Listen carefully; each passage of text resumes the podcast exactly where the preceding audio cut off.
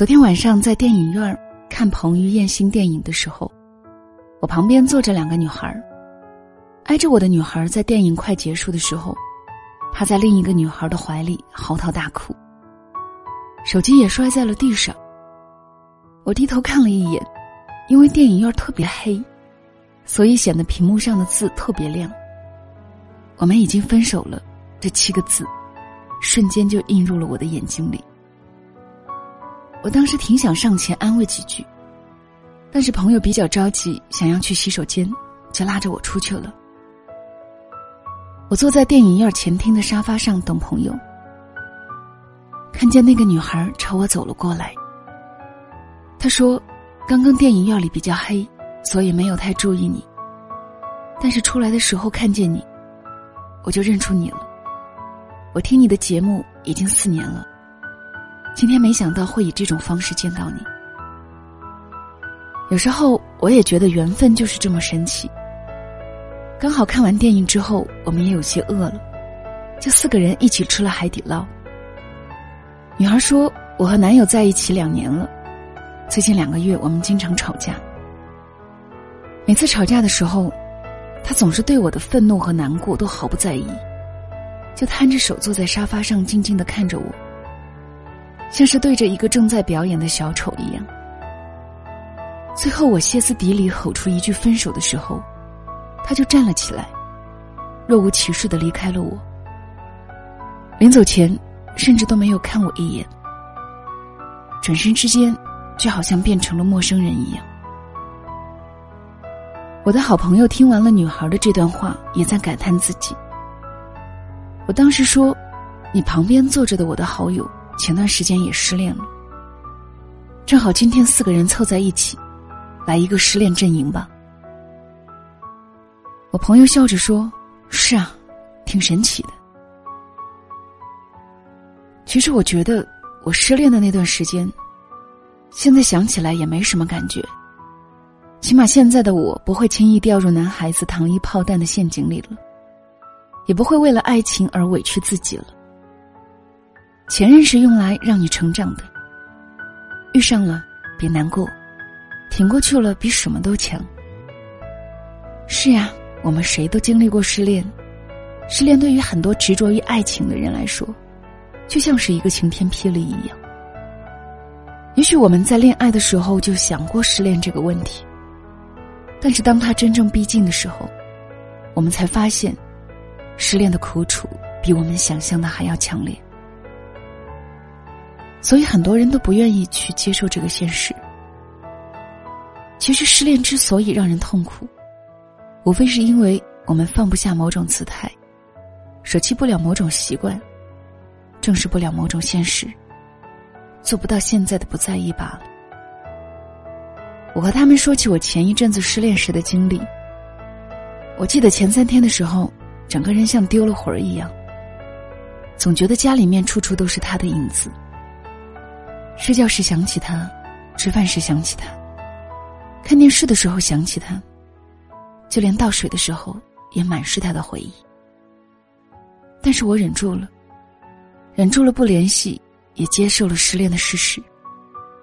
距离现在将近两个月了，我已经完完全全地从失恋的阴影里面走出来了。现在我在回顾当时失恋的那段时光，就好像看一个跳梁小丑一样，在自己划定的牢笼里伤心不已。所以也总不能为了一个辜负你的人就放弃你接下来的生活吧，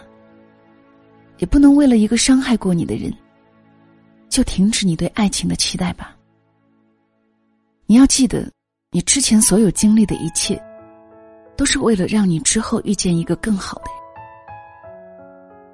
经常有人问我，你有没有失恋过？失恋之后该如何走出来？可能成年人的世界里，必须要经历几次失恋，才能真正的长大吧。你们看，现在安慰着你们的我，已经是从失恋的阴影里面成长过后的我。几年前，我也有失恋走不出的时候。那段时间的我一直哭个不停，每天以泪洗面，会在难过的时候埋怨自己为什么总是遇见渣男。我也经常抱怨是不是因为自己不够好，我甚至还觉得自己再也不会遇到真爱了。过去失恋的那段时间对我来说是黑暗的，可是时间久了之后，那段黑暗的时光也终究都熬过去了。所以我相信此刻还没有从失恋里走出来的你们也同样会如此。我很喜欢重庆森林里面的这句话，每个人都有失恋的时候，而每一次我失恋，我都会去跑步，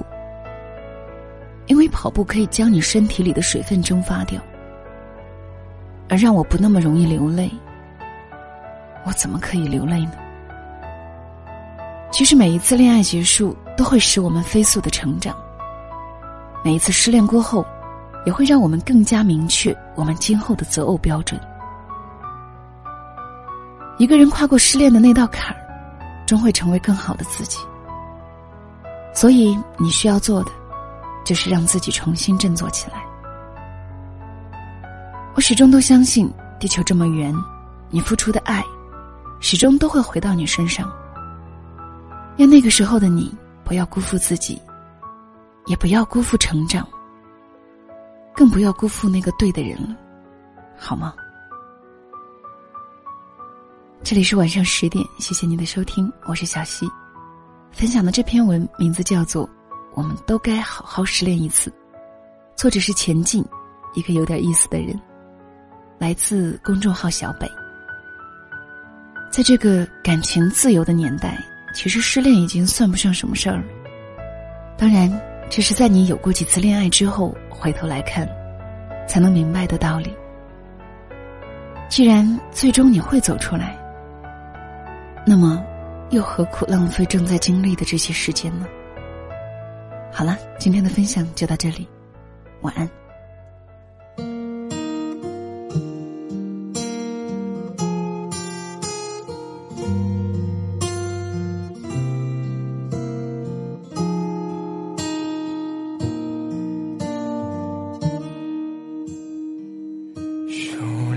总爱写掉喜出望外的傍晚，骑的单车还有他和他的对谈，女孩的白色衣衫，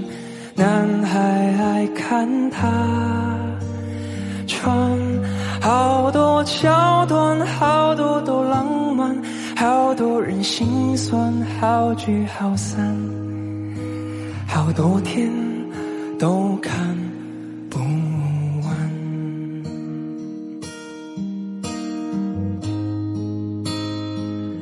慢慢喜欢你，慢慢的亲你，慢慢聊自己，慢慢和你走在一起，慢慢我想配合你，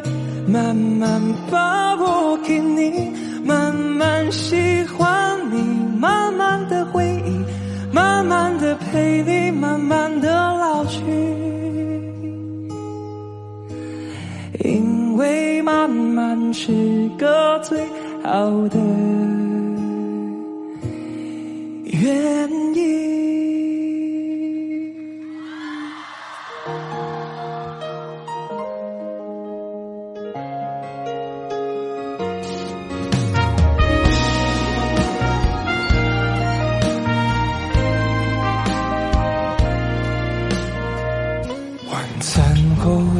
甜点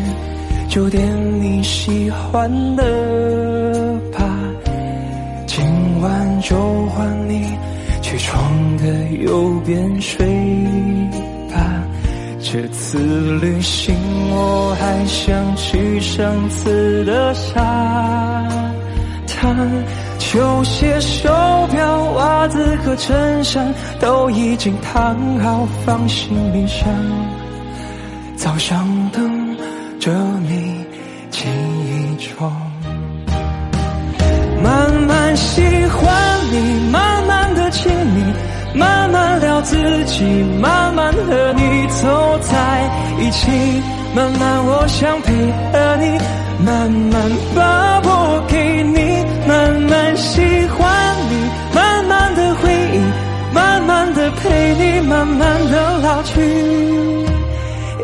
会慢慢是个最好的原因。